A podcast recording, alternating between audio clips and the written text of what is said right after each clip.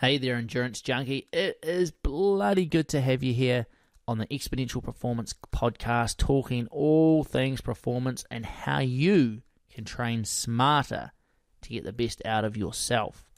On today's show, we're going to dig into cycling performance. Where is it best to spend your hard earned money and time to improve your on the bike performance. We also dig into cardiovascular issues with endurance athletes. Is this a myth or is it actually true? And then we're talking about what's more important, the body or the mind? How can you train yourself to push through that pain barrier? Let's get into it. Welcome to the Exponential Performance Podcast. Join sports scientist and performance coach Maddie Graham to find out how to train smarter and maximize your performance no matter who you are. Alrighty, let's jump into this thing. Episode 7 of the Exponential Performance Podcast. So, just a bit of a follow up from last week's podcast, episode 6, in which I talked about the use of gelatin and using that for ligament and tendon uh, injuries because it's been found in the research to increase the collagen production. Now, I had quite a lot of people asking me about the source of gelatin that I was using and if uh, using collagen hydrolysate or hydrolyzed collagen would be better. So, I just wanted to touch a little bit on the differences between gelatin and collagen hydrolysate. So gelatin, you can, and I did, and that's what they used in the research. Uh, just the stuff from the supermarket, so you can just buy it from the supermarket in a little packet, uh, and it's and it's really really cheap compared to say collagen hydrolysate that comes from the pharmacy or a health food store, which the price goes up exponentially compared to gelatin from the supermarket. So what is the difference? What is the difference? The source is the, is the same, no matter if it's gelatin or collagen hydrolysate or hydrolyzed collagen, as it's sometimes called as well. The source is the same. It's still coming from bone, skin, or skin of animals. Um, and there is also some use of uh, scales from fish sources in that as well. So the collagen, sorry, the gelatin that was used in the research that we reviewed last week was using uh, beef skin as their source of gelatin. But there are other sources out there. So, what is the difference? The source is the same. What about the amino acid profile? If it is from the same source, let's say in this case beef, the amino acid profile is exactly the same between gelatin and collagen hydrolysate or hydrolyzed collagen. There is no difference. The only difference is is that collagen hydrolysate has been broken down further. Okay, so it's the same stuff, it's just been processed more into, let's say, smaller bits compared to the gelatin.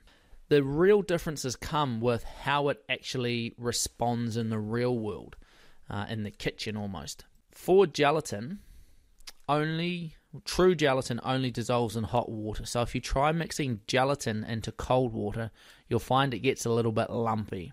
And the first time I did, um, you know, use gelatin, this is what I did. I just mixed it up with some cold juice, and there was lumpy bits in it. What I do now is I mix it in with hot water, so it dissolves up a little bit better, and then I pour the cold water in on top of that, and you get quite a you know good mix as long as it doesn't cool down too much. Collagen hydrolysate, on the other hand, dissolves in both hot and cold water. Okay, so you can mix collagen hydrolysate into cold water, doesn't get lumpy, mixes up fine. Slightly better texture, some might say. And then gelatin causes liquids to turn into gel, and that's why it's used in, you know, jelly, uh, in gummy bears, that sort of thing. That's why those turn into a jelly gummy substance because of the gelatin. Collagen hydrolysate, on the other hand, because of the process of breaking it down, it no longer causes gels, sorry, causes liquids to turn into gels. So those are the main difference between gelatin and collagen hydrolysate. In terms of the amino acid profile, which is what we are really interested in and is the key concern for using it for collagen um, production in the body. The amino acid profile is identical, so there's no need to worry about that. Depending on the source, it may be slightly different between different animals. However, apart from that, the only difference really is is the way it dissolves and what it actually does, turning that liquid into a gel solid form. So hopefully that clears up the questions about collagen versus gelatin. If you have any more questions about it, um, or you've started using it to help sort out a little niggly tendon issue, let me know. Always interested to hear from you guys. How's my tendon injuries going at the moment? Really good, actually. This is the best week that I've felt. So I've been on the gelatin supplementation for about two weeks now, along with the skipping exercise and also some eccentric and isometric uh, work in the gym to help sort these out. I really want to get on top of these because they are very, very niggly. So, enough about that. Let's get into things today, and we're going to kick off with a myth buster section. So, here it is.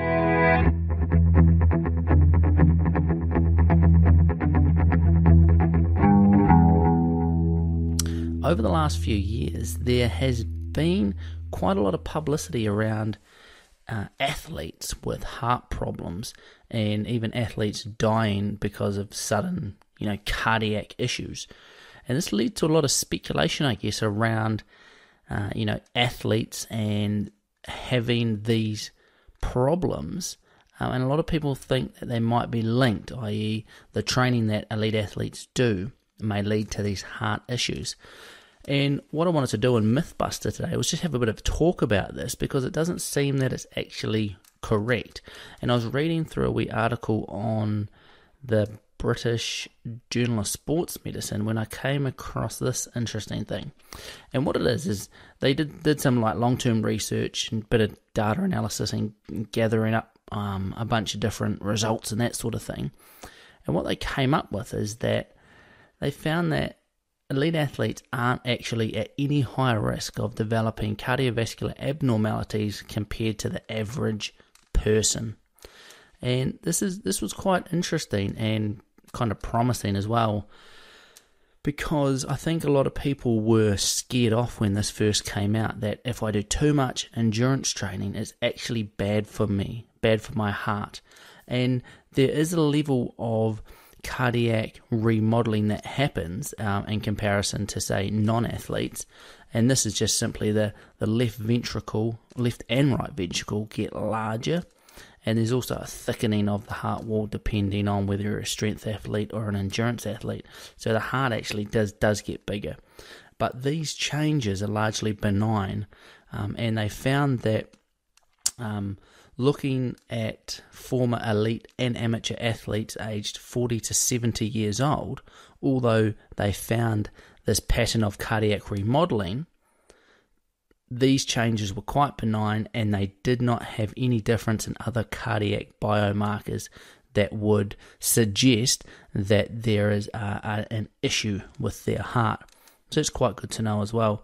Uh, and then also another study looked at um, these these adaptations or changes in the heart in elite masters endurance athletes with a training history of 29 years on average. So they'd been training for a long time, banked up a lot of endurance training, and they found no difference between these athletes and a control group um, of non athletes for either right or left ventricle volumes or cardiac biomarkers. So they found no difference whether you've done a bunch of endurance training or not you're not at any increased risk of having these cardiovascular abnormalities. And that's quite promising because it seemed to have scared a lot of people off when they first released, you know, when the stuff in the media kept coming out about a lot of high profile endurance athletes having heart problems.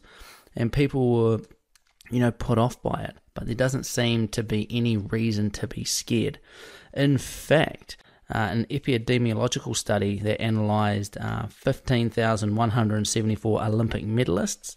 That was found that these Olympic medalists lived on average 2.8 years more than the average population, independent of the their country of origin or the type of sport that they performed. So it seems that there is not any risk, increased risk, or any reason to worry about your training and in terms of endurance activity causing heart problems, and that these heart problems that have been coming out in these high profile athletes were potentially underlying or there already, and just their endurance training or endurance racing competition have brought these to the surface.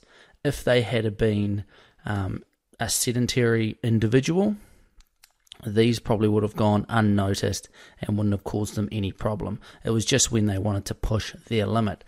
In saying that, if you think you have any issues with your heart or you've got any uh, worry about it at all, go and get it checked out by your doctor, get referred to a cardiologist, and get these things figured out because you don't want them obviously causing problems if you do have underlying risk factors.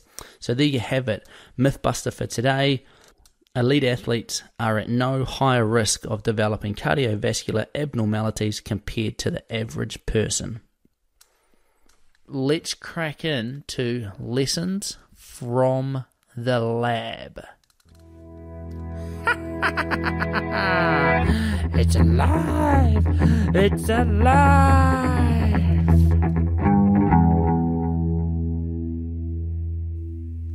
In this week's Lessons from the Lab, I wanted to talk about improving cycling performance and how we should spend our time and money. Most of this information comes from a research paper titled Improving Cycling Performance How we should spend our time and money. And what it did is it was a bit of a meta analysis of all of the research, or a lot of the research that was done around cycling performance and what gave the biggest gains in performance. So, what they've done is they've used mathematical modeling to test a whole bunch of different factors. So, there's internal factors such as training, altitude training, carbohydrate, and caffeine and then also external factors body weight, body position, clothing, uh, bicycle, and also wheels.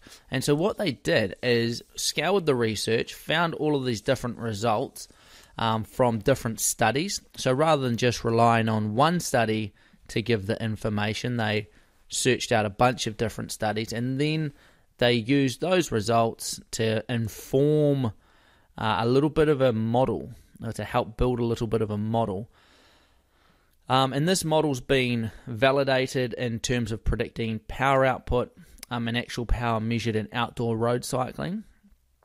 And it's found to be quite accurate. So the mathematical model takes into account a bunch of different factors. So what they did is they plugged a bunch of different numbers in and they got results of how much time you would save in a 40 kilometer time trial. So this is not applicable to everything, and we'll talk about that as we go because it was a time trial, not say a road race. So there is a, a few caveats to this, and we will talk about those as we go through. So what I want to do is just walk through this and have a look at the different factors and how much performance change they found for a novice, an intermediate, and an elite cyclist overall, novices have the most to gain out of those three groups. And that's because they're the least well trained, so any change is going to have a bigger difference. At the elite level, the changes that you make just give you small marginal gains. Those marginal gains obviously add up over time to produce, you know, the winning margin, and the winning margin is smaller. But overall, novices have the most to gain here. And so the first variable that they looked at, or the first factor, was training. And what they found is that performance can increase up to about 5 to 10% in novice cyclists. And that's a training program that includes high intensity intervals and sustained endurance efforts. So you get about a 5 to 10% increase in performance on that 40 kilometer time trial. For those athletes that are well trained or intermediate, there's a there's room for about a 2 to 4% improvement with training. And elite athletes there's a smaller improvement there of about 1 to 3%. So, training has the ability to have the biggest change in performance. Um, but as you improve your performance and you become a better athlete, the actual amount that you can improve decreases. It's called the law of diminishing returns. The more you do something, the smaller the gains are. So the next variable they looked at was altitude training, and they scoured the research, and what they came up with is that training at altitude, depending on the method, we're looking at the ones that work, which are typically uh, live high, train low, so the athletes live at altitude, then come down to lower altitudes to train so that their training intensity is not sacrificed, may elicit uh, approximately 2% increase in performance. So, what does that look like in the real world? It's a 34 second decrease, uh, second decrease in a 40 kilometer time trial for novice cyclists, and about a 26 second decrease in decrease in time for the trained cyclist and 23 second decrease in time for the elite cyclist. So they're going about 23 to 40, uh, 34 seconds faster depending on if you're novice or elite. Now the thing with altitude training is you can see there the 2% increase in performance comes at quite a high price. Unless you live at altitude, uh, the the ability to do altitude training is quite expensive. Whether you've got to travel somewhere to the top of the mountain, sleep up there, commute down the hill, or use supplementary oxygen while at altitude to train, the cost is quite high for that 2% increase versus training where they, you know, you can get up to a, a 10% increase in performance if you're a novice athlete. Moving on from uh, altitude training, let's have a look at nutrition. Ingesting carbohydrate um, may increase 40 kilometer time trial performance power by 2 to 3%. Okay, 2 to 3%. So it's quite significant. So for a novice cyclist, you're looking at around a 42 second decrease in time. So you're going 42 seconds faster. For the well trained cyclist, it's about 36 seconds. And for elite level athletes, we're looking at about a 32 second decrease in time for that 40 kilometer time trial. So, using carbohydrate for the 40 kilometer time trial, you're getting quite good improvements there. So, definitely good bang for your buck. If you just nail that nutrition on race day, you're going to be going faster. Uh, and the other nutrition sort of aspect they looked at was caffeine. And what they found was caffeine had similar effects in relatively untrained cyclists and elite cyclists. So no matter who you were, you got about a increase of about 5% in performance across the board. Your power increased about 5%. So what does that look like in the real world? If you're a novice cyclist, you're getting about a 30 oh sorry, an 84 second improvement in your time. 84 second, which is which is huge. If you're a well trained cyclist, uh, you got in about a 63 second improvement, so just over a minute uh, off your time. And for elite level cyclists, you get in about a 55 second improvement in performance. So, caffeine, again, very good bang for your buck in terms of the input into it and the results that you get from it. They also looked at the changes in uh, bike mass and also body mass. And what they found here was that depending on the terrain, if you had a flat time trial course, bicycle weight doesn't really matter at all. If you had a bike that weighed 7 kgs versus 10 kgs on the lighter bike for a 40 kilometer time trial, that is largely flat. A novice cyclist is only going to improve their time by about three, uh, sorry, 13 seconds. 13 seconds. A trained cyclist, only about 7 seconds, and an elite athlete, only about 5 seconds. So you can change your frame and decrease your bike weight by 3 kilograms, but you're only going to get a very small improvement in performance. This is quite encouraging for those that ride, say, maybe an older, heavier bike or don't want to invest in the latest equipment. You're not actually going to get much return for the cost of investing in that. And I'm going to talk a little bit about this more uh, with some gear and actually a conversion that shows how much dollars is spent per second saved. So we'll touch on that soon. Body weight, again, it, it depends on the terrain. If it's a flat course, body weight doesn't matter too much. But if it is on a grade or there's lots of hills, body weight starts to become more important. So, what they've done here is on a flat course, if you decrease your body mass, there's a likely change also in your body surface area, and this therefore changes your drag coefficient or how much drag, you know, wind resistance there is because it changes your frontal surface area. So, what they've done is they've modeled that if you decrease your body weight by three kilograms, for a novice cyclist, you're looking at about a 25 second improvement in your time over that 40 Ks. 25 seconds is quite significant.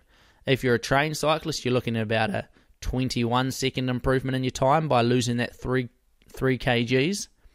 And for the elite level cyclist, you're looking at about a 19 second decrease in time. So the body mass change by 3 by 3 kgs is not so much changing your power output or your power to weight ratio, even though it will. The factor that's changing your performance the most when you decrease your body mass on a flat course is a change in your body surface area, if that makes sense. So, the other factor that they looked at was body position. And what they found was that if you refine your body position you could decrease your time by about two to two and a half minutes, which is significant when you think about it. So, for athletes that are looking at saving a lot of time, getting that body position optimized with a good bike setup is key. And largely that's just refining your aerodynamic position, putting on aero bars, and getting them set up for you. There's a sort of two to two and a half minute improvement in performance there. So, next to training, this here is one of the biggest bang for your buck items that you can get. Thinking about other pieces of gear, because everyone loves new gear, no doubt, and changing them can improve your performance. But by how much and by how much do you have to pay per second saved? So, what I'm going to do now is dig into some data that came from aerodynamic studies um, in a wind tunnel and what they show is that your biggest savings are going to come by adding some aero bars. And that goes back to that body position. So if you put some aero bars on them on there and get set up, the cost is going to be about a dollar sixty-four per second that you save. Per second that you save. So really good performance improvements with minimal cost. The next biggest bang for your buck is putting on some shoe covers. So if you just put shoe covers on versus no shoe covers, you're going to get about a 30 second improvement in performance over 40 kilometers. And in terms of dollar per savings, you're looking at about a dollar 67 per second saved. So again, very cost effective ways of improving your performance here. Then the third best way to improve your performance in terms of cost per second saved is using a skin suit. So these this test used a regular jersey and shorts, regular cycling jersey and shorts, and they went to a skin suit. And it was actually the Nike Swift skin suit that they used, not just a standard skin suit, but a, a standard skin suit is going to help a lot as well. And they improved that 40 kilometer time trial performance by 134 seconds, so just over two minutes and the cost per second saved is around about a dollar eighty six. A dollar eighty six. So again, relatively low cost for quite high gains. Moving on from there, the next step up is to an aero helmet, and you're looking if you just go from a regular road helmet, which is really designed for cooling and they cool very well to stop you overheating on long rides, but they are not very aerodynamic. So if you go to an aero helmet, you're looking at just over a minute improvement over a 40k 40k time trial course. And what does that work out on average, um, you're looking at about three dollars per second saved. So you can save a second by spending three bucks uh, per second on that Aero helmet. From there, the prices start to jump quite considerably. The next thing in terms of bang for your buck are wheels. If you can get a wheel set, you're going to save around about, depending on what the wheel set is, of course, somewhere between 30 to 42 seconds over that 40 kilometer time trial course. And depending on the cost of those wheels, you're looking at somewhere about $16 all the way through to about, you know, $34 per second saved. So uh, there's a rapid jump up when you start to look into these different hardwares, but there are performance gains to be had there. And if you're looking for those marginal gains, this would be a, a very good place to start. From there, you can jump into a, a wind tunnel, get some wind tunnel testing done on you. You're going to save about 56 seconds, so just under a minute. Just under a minute. The cost of that is quite expensive though, so you're looking at around about $26 per second saved if you're jumping in and doing some wind tunnel testing. So again, these performance improvements are coming with a price tag. So may only be for our elite level riders. And finally, if you want to really sort of step things up, the biggest expense in terms of seconds saved is actually an aerodynamic frame. Uh, if you change to an aerodynamic frame, you're only going to actually save about 17 seconds over a 40 kilometer time trial, which is quite small when you think about it. And when you think about the cost of a frame, that only comes into about $176 per second saved. So if you want to think about where to put your cash when you're looking at improving your performance, there's some tips on different gear. These effects may not be additive. So obviously if you keep improving your performance little bits, little bits, little bits by buying all this different gear, doing all these different approaches, eventually you're not going to get down to a point where you don't actually have to start the race because you've already finished in terms of your time savings. You are always going to have to obviously pedal your bike to get there. Some of these may not be additive in terms of a change in your body position, may actually reduce your power output on the bike due to suboptimal joint angle. So, although that you're extremely aero, you may not be able to hold that aero position for long, or it might actually impede your power output. So that's where getting um, someone with a very good, you know, understanding of aerodynamics and biomechanics to set your bike up is crucial. And we might try and get someone on the podcast to talk about that in a bit more detail so you've got a bit more of an understanding about it. As a bit of a summary, it seems that the number one factor that's going to improve your performance the most is training. And I think everyone was is probably aware of that, and that's maybe why you're listening to this podcast as well to understand more about training. However, large improvements can be made through other areas. And some of those areas, in terms of talking bang for your buck, uh, those small changes in body position. So by putting on aero bars, you're getting a massive saving for minimal cost. Also, nailing your carbohydrate intake is key, and also potentially supplementing with caffeine. From there, things start to get a little bit more expensive when we start talking altitude training and if we start thinking about changing uh, frames and wheels, the price goes up.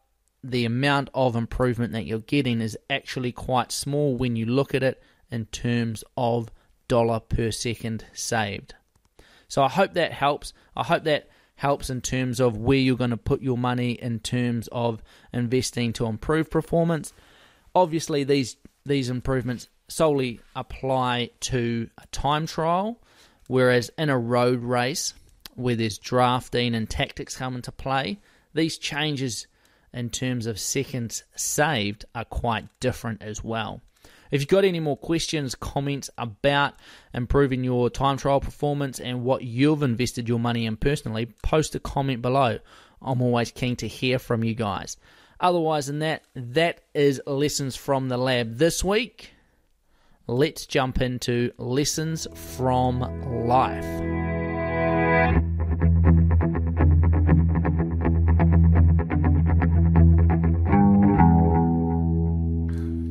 This is a question that I've had a few times over the last few weeks from listeners, and it's also come up in conversation with a couple of the athletes that I coach directly, and that is about this mental toughness, uh, being able to break through that pain barrier. So I thought this would be an ideal topic for lessons from life. It's a really common question that always gets brought up about what's more important, the body or the mind. Now, a lot of people say that, you know, there's 50 50, you know, for the body and the mind, or some even say uh, in elite athletes as much as 90% of it is mental and, you know, 10% is only physical. You know, in actual fact, to be fair, to be at the top of your game, no matter what your level, level is, it, it's 100% physical and 100% mental. Any less than this, you're not going to maximize your full potential. And what I really wanted to dig into today is about breaking through that pain barrier. Because endurance sports and physical pain and suffering, if you want to term it that, sort of go hand in hand. You can't really have one without the other. And a lot of people think that as they improve their fitness, it's going to get easier. And the thing is, is it never actually gets any easier you just go faster. And what I mean by that is that, yes, if you are sitting on a treadmill or on a bike, stationary bike, and you have got it set at an absolute workload, let's say 10 kilometers an hour on the treadmill, or let's say 150 watts on the bike. As you improve your fitness, it is going to feel easier at that given workload. But when it comes to race day or to training, you're not going to just return to those absolute workloads. You're going to push up into higher, new, relative workloads. So it's always hard. You always are pushing that limit. You're always feeling that pain. The guys and girls at the top of their game, uh, the elites, they feel the same amount of pain, if not more, when they're racing as hard as they possibly can as well. So don't think that you're somehow not normal or you're an exception to the rule. Everyone hurts, everyone suffers. It's those that can suffer the most or push through that pain barrier the most that seem to be the most successful. All animals are designed to avoid pain or gravitate towards comfort. If you think back to our primal roots, it, it's all about survival. So if we're experiencing pain, there's a natural tendency to want to avoid it because usually pain is a signal that something is wrong, that something is impending on your survival. However, when we're exercising or training or racing, there is uh, an injury pain, which we always want to avoid. If you're feeling an injury pain, sharp stabbing pains, uh, you know, that feels like an injury, we obviously want to avoid that. But there is a certain level of pain that comes with training and racing hard that is not a negative thing, or at least we don't want to interpret it as a negative thing. We want to be able to embrace that pain and rethink how we are actually interpreting it. So when we start to push hard and your legs start to burn and your lungs are screaming at you, just remember this is not a negative thing. This is a positive pain. It means that you're pushing hard and you're going fast. The harder you push, the more it's going to hurt and the faster you're going to go. So instead of focusing on how much it hurts and how awful it is, try embracing that burning in your legs and see how much you can make it burn. How hard can you push? How much power can you produce? How fast can you go? In cycling and running, and pretty much all endurance sports, it seems that there is a, almost a linear relationship between pain and performance. The faster you go, the more it hurts. Those people that go the fastest can hurt the most. So it's all very well in saying just embrace this pain. But if it is something you can embody, you can use it to great effect. And what I want to do is just dig into a little bit of science around this, so hopefully that helps you reframe your thinking. The human body has a lot of inbuilt survival mechanisms and a lot of redundancy built into it to prolong and maximize our chance of survival. And one of those survival mechanisms is that your body is governed by the mind, the central governor theory. Now, there's some research out there that shows that when you feel that you're at your maximum, you cannot physically push any harder, you're only actually at 80% of your true max. 80% of your true max. And no doubt you've heard stories of, you know, mothers finding superhuman strength to lift car like a car wreck off their trapped children, or unthinkable feats of endurance in survival situations. In these cases, people are able to tap into that extra 20%.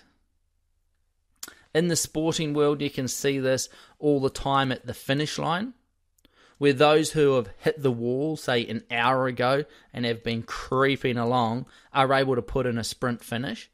If they had really hit the wall, reached their physical capacity, they should not have been able to put in a sprint finish.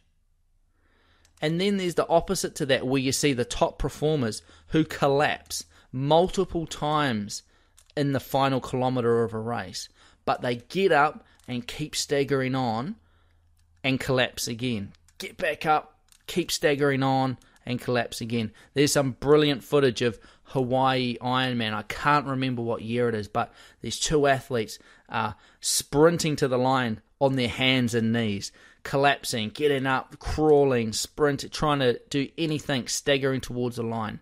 These people have found that true physical limit of their bodies. Their mind has tapped allowed their body to tap into that extra 20%. So if you really want it and you're prepared to suffer for it, that extra 20% is there. It's there for you, it's there for the taking. So, how do we tap into it? It's really hard to think when you're going maximal that you've still got another 20% left because you're on your limit. It, it hurts. Everything hurts. And to think you've still got 20%. How are you going to tap into that? Well, what I really like to do is get athletes to work on their mental skills during and using physical practice. I usually find athletes are very physical in nature, they like doing. So, if you give them an exercise, say to sit down and go through some mental skills, they can't grasp that concept very well. But when you're out there doing it incorporating mental skills into your training, I find that's very, very effective. So, here is what we're going to do. During your next interval session, what I want you to do is when it feels like you're pushing hard, you're hurting, you're at your max, just think to yourself that you've still got 20% in that reserve, and I want you to focus on pushing into that 20%. But rather than going the whole hog and just going 20% harder, I just want you to focus on packing it up 1%. Just go 1% harder. If you're on the bike, just bring that pedal speed up 1%. If you're running, just push 1% harder. If that 1% is too much for you to handle, I just want you to push half a percent harder in that moment. Just half a percent. Just a bit harder than what you were previously going. This makes that 20% a lot more manageable. Start chipping away, start e- eating in to that 20%, 1% at a time. So I really like to use this uh, in the final stages of intervals uh, and just try pushing that 1% harder or half a percent harder every 10 seconds or if it's a short interval session, or if it's a longer interval session, try building half a percent more, half a percent more, you know, every 30 seconds.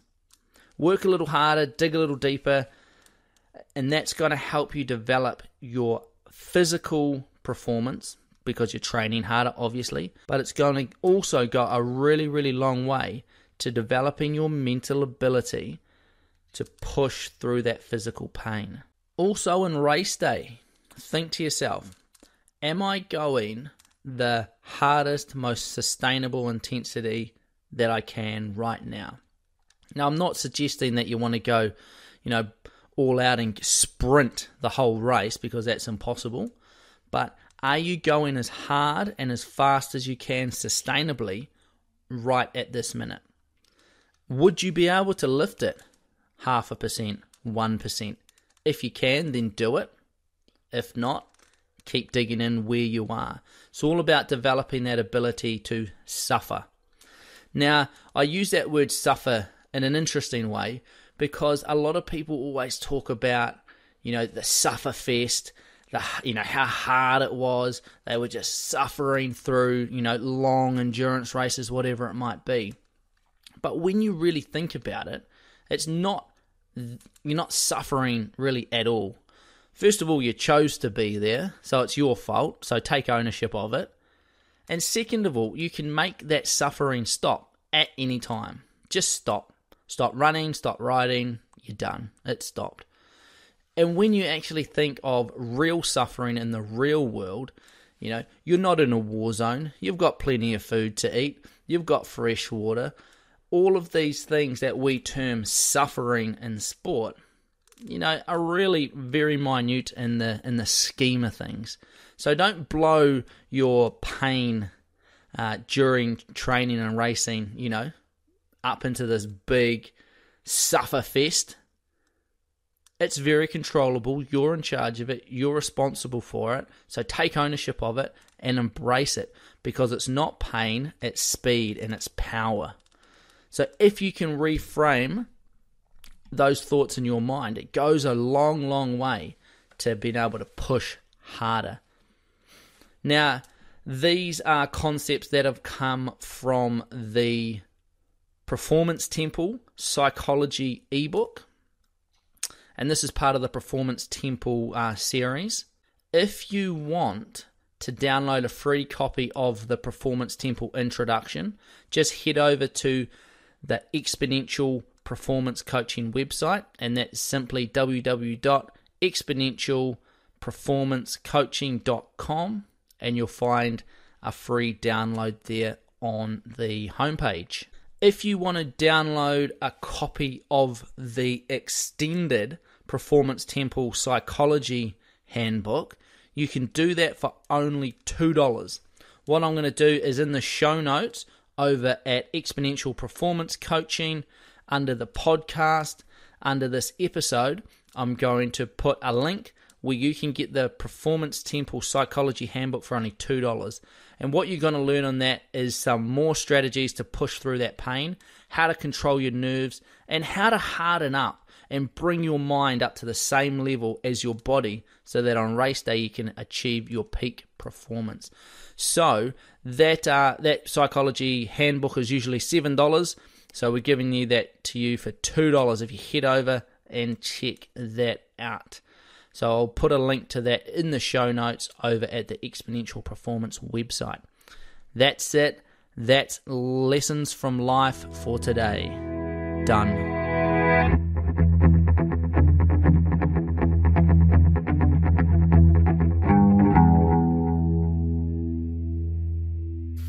Hi, Maddie. Ant Jackson here. First time caller, long time listener. Been loving your podcast. Keep it up. Hey, got a quick question for you. Just wondering, why do you use a mountain bike on these brevets um, and endurance bike packing races uh, as opposed to um, the likes of a cycle cross bike, uh, which you can use, you know, on the light off-road type stuff? Love to hear your answer. Cheers. Bye. Cheers for your question, Ant. So when I do these um, all the bike packing brevets that I've done in the past, I have used a mountain bike uh, and that's been a 29 inch um, carbon frame Giant XTC1. Um, and if you want to check out my full setup, I will post a link over on the show notes at exponentialperformancecoaching.com under the episode 7 podcast where I go through all of the gear that I take, including my bike, tires, um, and my full setup. So if you want to check that out, go over and check them out at the show notes. But why do I use a mountain bike? There are some people that use cyclocross bikes, and in the uh, length of New Zealand, the Tour of Aotearoa, 3,000 kilometres from Cape Reinga all the way down to Bluff at the bottom of New Zealand, there were a couple of riders who used uh, cyclocross bikes and they, they performed quite well. There was quite a lot of rough off road terrain, and I was, when I was riding and I was thinking, man, I'm glad I'm on a mountain bike here. And also, there were a lot of people on mountain bikes that had a rigid front fork, a rigid carbon fork, um, and I was I was pleased that I had um, some suspension up the front on my on front fork because some of the terrain was super rough. So I guess the main reason why I use a mountain bike is because the going is is so rough. While you know you are faster on the road, the body takes an absolute beating even on a mountain bike over this rough stuff. So I, I imagine on a cyclocross bike, you'd be you know you'd be beaten up quite badly. In terms of the Great Southern Brevet, I don't think from memory there was anybody riding a cyclocross bike. Um, it's just not suited to cyclocross bike really at all. It's mainly really, really rough um, with a few flat, smooth sections of joining roads in between, but mostly it's just big, rugged, tough terrain that if you were on a cyclocross bike, you'd you know you'd be pushing it to its limit in terms of its strength and um, ability to take the knocks, and then also you'd be pushing yourself to the limit in terms of riding, um, but also just soaking up the extra bumps and, and the rough stuff and just destroying your upper body and your lower body from it. I know a lot of guys ride uh, like a dropped bar mountain bike, so I've still got the the chunkier mountain bike tires on it, but it's actually got a sort of a cyclocross bar setup. They call them wood chipper bars, um, and that seems to provide really nice, comfortable hand position for long, long hours in the saddle. But yeah, for me, um, I personally use a mountain bike. Um, the Kiwi Brevet, which runs out of Blenheim every second year here in New Zealand, I know a lot of people use cyclocross bikes on that brevet simply because um, there's long road sections and short rough sections, so it's quite well suited um, to a cycle cross bike. But the brevets that I've done seem to be better suited for a mountain bike. Lots of rough stuff with minimal, long, um, smooth, you know, sections that are more suited to a cycle cross bike between them. So I hope that answers your question and definitely um, get over and check out all of my gear setup for both the Tour of Aotearoa and the Great Southern Brevet. I've got everything in there, it's all laid out. Just remember, if you've got any questions, please send them in via voice message and I'll do my best to answer them.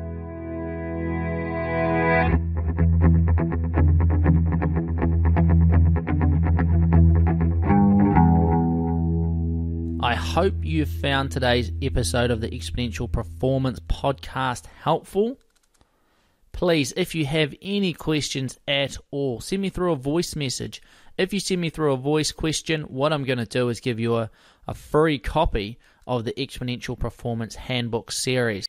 So rather than having to buy it with the offer that I just gave you for the Psychology Handbook, you can get all of them for free just by sending me in a voice question. I love to hear from you guys. If you haven't done so already, make sure you get over and check out the Exponential Performance Coaching Facebook page. I post lots of updates on there, so make sure you don't miss out on anything by going over and hitting the like button on there.